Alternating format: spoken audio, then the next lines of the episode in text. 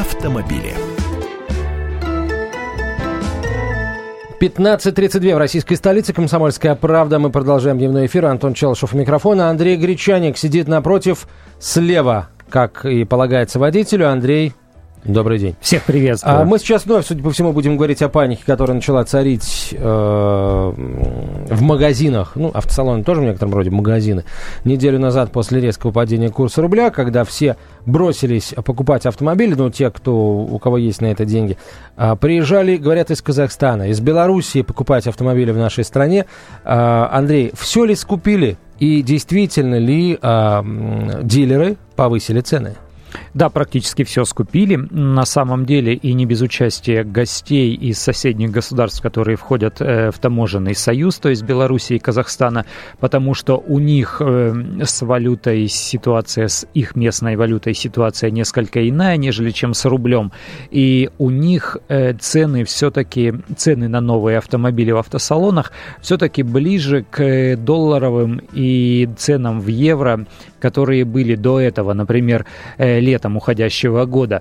И поэтому, да, они ощущают значительную разницу, и они приехали и стали помогать россиянам расчищать склады э, российских автодилеров. Машины, которые были в наличии на сегодняшний день практически везде уже разлетелись, автосалоны стоят пустые, и заказы на новые автомобили на будущий год э, у целого ряда компаний э, просто не принимаются, потому что до сих пор не знают, какими будут цены. Э, сейчас ситуация непонятна, вроде как рубль стабилизируется, но тем не менее неделю назад как сыграл курс валюты, никто не знает сейчас, никто не в состоянии прогнозировать. Даже Евгений Беляков, наверное, с полной корреспондент нашего отдела экономики э, с полной уверенностью не может сказать, что будет даже в ближайшее время. Э, соответственно, и представительства ждут что делать с ценами и не спешат продавать автомобили, то есть контрактовать автомобили следующего 2015 года. Причем, э, ну вот, одни из самых последних в этом курсе автомобильных компаний. Это компании Renault и Nissan, которые просто-напросто отказались продавать на будущее несколько своих моделей. Ну, сказали, мы не знаем цену на эти автомобили, какой она будет, и отказались. Кто-то уже задрал достаточно высоко э, цену, вплоть до 40%, но пока что эти ценники официально не опубликованы, просто пока что импортеры или представительства э, спускают эти рекомендованные цены своим официальным дилерам, и те уже думают, э, что со всем этим хозяйством делать. На самом деле, да, ситуация э, сложноватая, но ряд э, автозаводов, которые расположены на территории Российской Федерации, уже приостановили свою работу.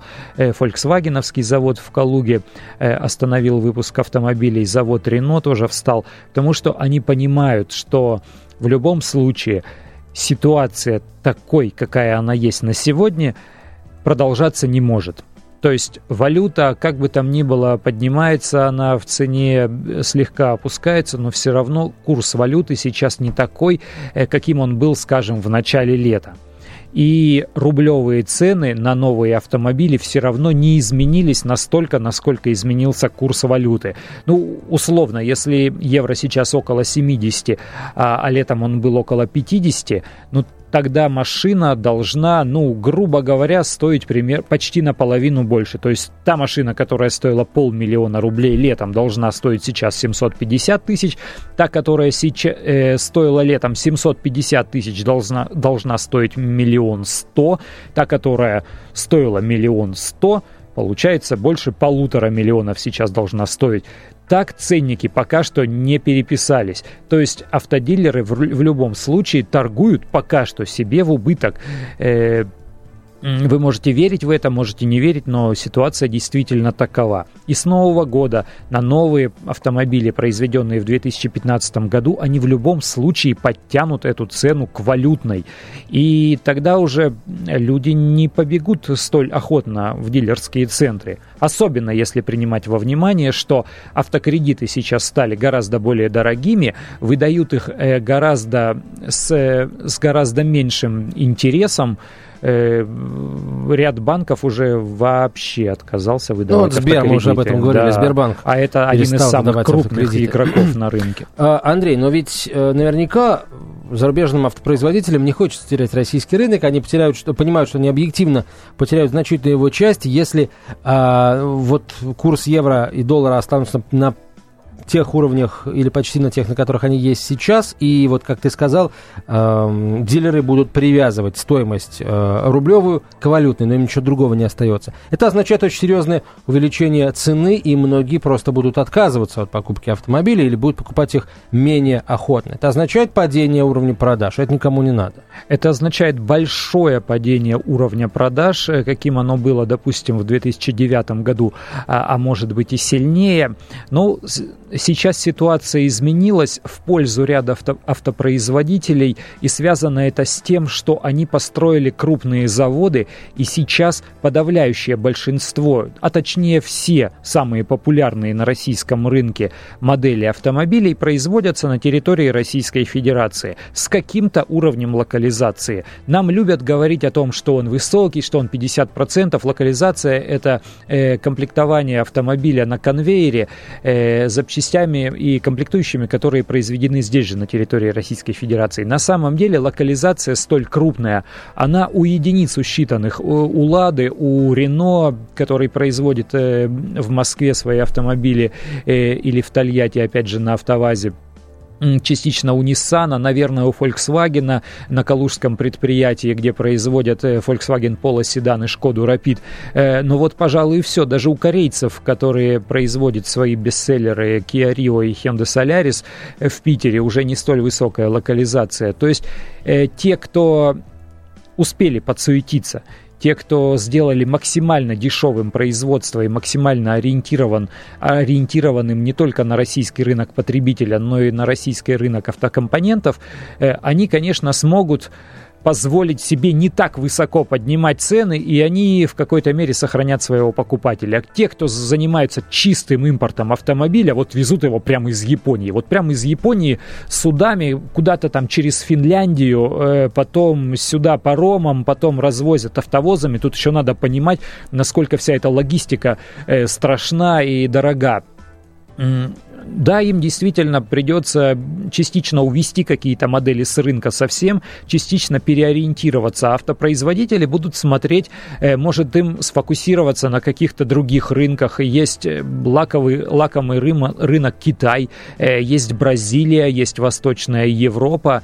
Будут активизироваться там. Может быть, им удобнее будет снизить цену где-нибудь в Европе. Дело в том, что пока мы страдаем от того, что дешевеет нефть, часть мира радуется, потому что нефть подешевела очень сильно.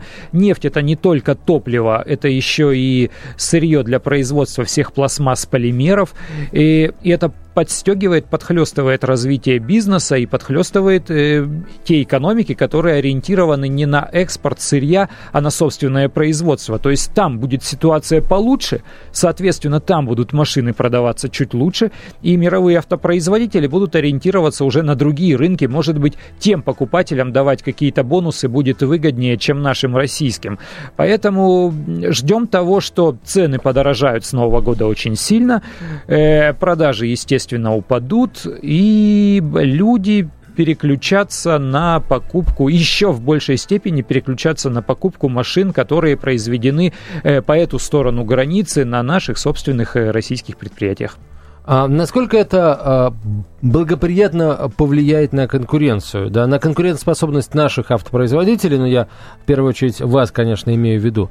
А, нам, вот хорошо повлияет или наоборот не очень хорошо, потому что, ну, по сути, э, конкурентов просто становится меньше. Это всегда плохо.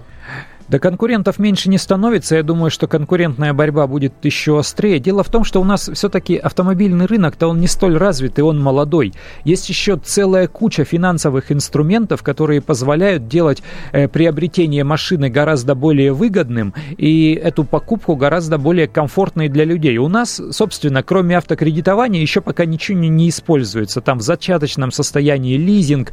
Э, поэтому автодилерам придется, да, какие-то другие средства, какие-то другие способы продаж для усиления своих конкурентных преимуществ применять. Э, но я думаю, что существенно пока что на состоянии рынка это не скажется. Я думаю, что они минимизируют издержки, закроют какие-то автосалоны, уменьшат бонусы э, своим менеджерам, вот этим мальчикам шустрым, которые бегают там в поддельных часах по автосалонам, впаривают машинки.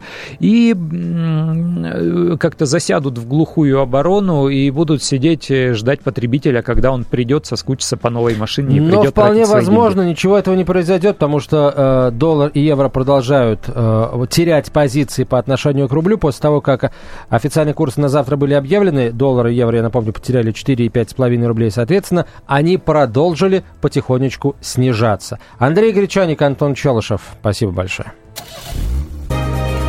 Кто владеет информацией, тот владеет миром. Будьте в курсе событий, находясь вне дома или офиса. Установите на свой смартфон приложение «Радио Комсомольская правда».